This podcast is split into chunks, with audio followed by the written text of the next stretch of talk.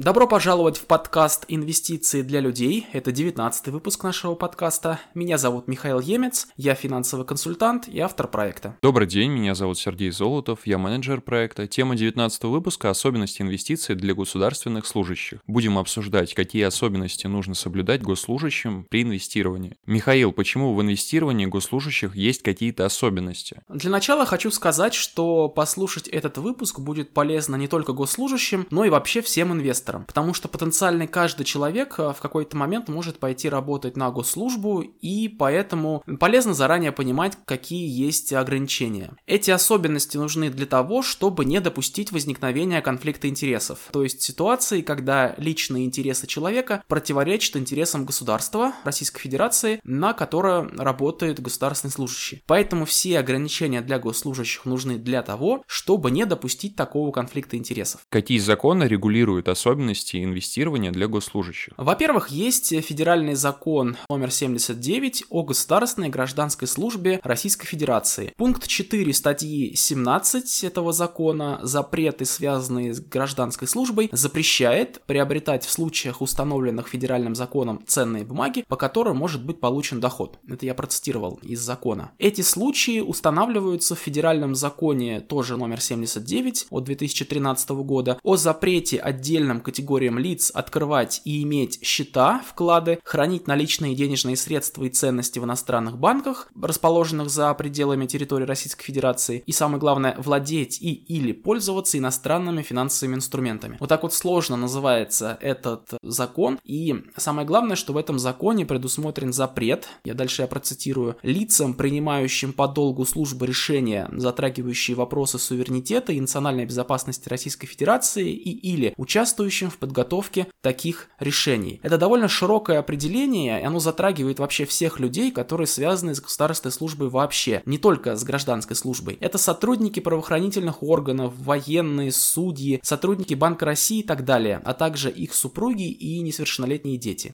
Ничего себе, а насколько эти требования серьезны? Неужели у каждого госслужащего будут проверять? Я не госслужащий, поэтому я не берусь судить, насколько эти требования по факту серьезны. Но их несоблюдение точно создает риски проверок а, для госслужащего, поэтому, чтобы не создавать даже потенциального повода для проверки, я думаю, что лучше эти требования соблюдать на 100%. То есть это означает, что госслужащие не могут инвестировать в иностранную экономику? Да, именно так, а, потому что это создает создает потенциальный конфликт интересов, э, в данном случае между интересами России и интересами служащего, которая инвестирует в иностранные активы. Михаил, а как наши слушатели-госслужащие могут получить твою консультацию? Это очень просто. Ставьте заявку по ссылке из описания к этому подкасту. На встрече мы с вами познакомимся, определим ваши финансовые цели, подберем инструменты, которые помогут достигнуть этих финансовых целей. Также обсудим актуальные варианты инвестиций с учетом специфики для госслужащих. Оставьте Ставьте заявку по ссылке из описания к этому подкасту. Давай тогда поговорим, что еще конкретно запрещено для государственных служащих. Во-первых, иностранные ценные бумаги, которые выпускают нерезиденты и зарубежные структуры. Еврооблигации, депозитарные расписки, которые дают право на владение ценными бумагами иностранного эмитента. Во-вторых, это иностранные фонды, доли, паи в фондах, э, зарегистрированных в других странах, доверительное управление активами в соответствии с законами гражданами иностранной страны. В-третьих, это иностранные кредиты и займы, договора займа с участием нерезидентов или зарубежных структур и кредитные контракты с иностранными банковскими учреждениями в других странах. Если мы говорим про ценные бумаги, то госслужащим запрещено покупать бумаги с кодом ISIN, который начинается не с букв RU. Все, что с буквами RU, это возможно, это нормально. Все, что с другими буквами, это запрещено. Причем многие российские компании по происхождению, они российские, но зарегистрированы они в иностранных государствах, хотя и торгуются на российских биржах. Коды этих ценных бумаг как раз и будут э, начинаться с других букв. Вот так просто понять, что в них инвестировать нельзя. Например, это Яндекс, X5, ВК и некоторые другие. А если госслужащий инвестирует в паи паевого инвестиционного фонда, внутри которого находятся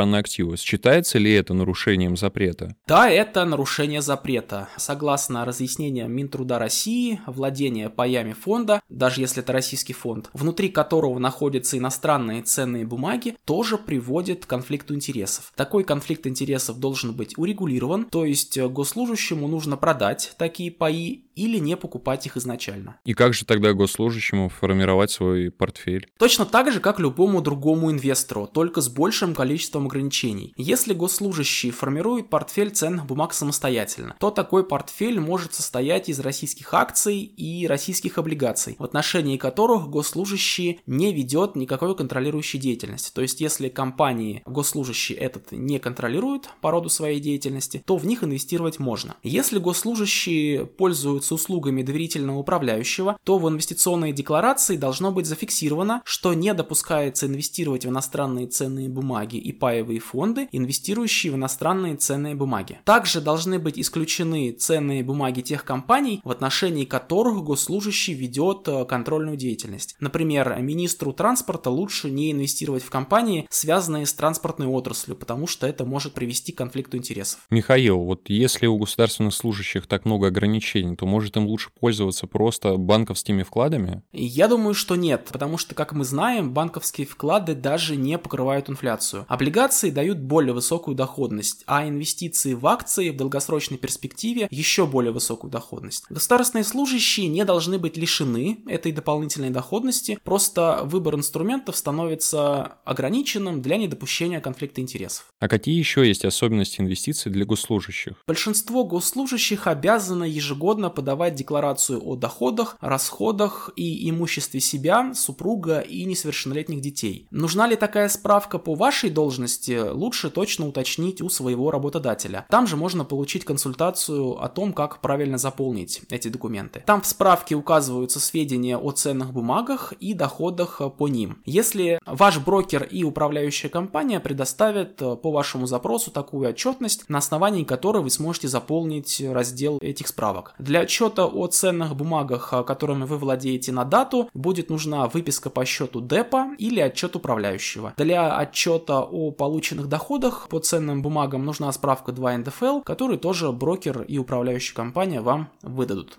Наша беседа подошла к концу. Напомню, что существует ряд законодательных запретов на различные инструменты инвестирования госслужащим. Им запрещены инвестиции в еврооблигации российских компаний, в паевые инвестиционные фонды ПИФ, а также стратегии доверительного управления, если деньги инвестируются в иностранные активы, в акции, облигации иностранных компаний, в ценные бумаги российских эмитентов, у которых идентификатор ИСИН начинается не с символов РУ в акции компаний Российской Федерации, с которыми происходит контакт при осуществлении госслужащим своей деятельности в избежании конфликтов интересов. Например, служащим Минфина нельзя инвестировать в акции Сбера напрямую, потому что мажоритарий 50% акций правительства Российской Федерации. Данные запреты также распространяются на супругов и несовершеннолетних детей. Госслужащим разрешается совершать инвестиции в акции российских компаний, не связанных с родом деятельности, в гособлигации и корпоративные облигации российских компаний, в ПИФы и стратегии доверительного управления при условии инвестирования только в российские активы. Также приглашаю вас в наш телеграм-канал «Инвестиции для людей», в котором Михаил выкладывает актуальную и полезную информацию по вопросам инвестиций и финансов, без спама и бесконечных новостей. Это был 19 выпуск нашего подкаста. Мы говорили про особенности инвестиций для госслужащих.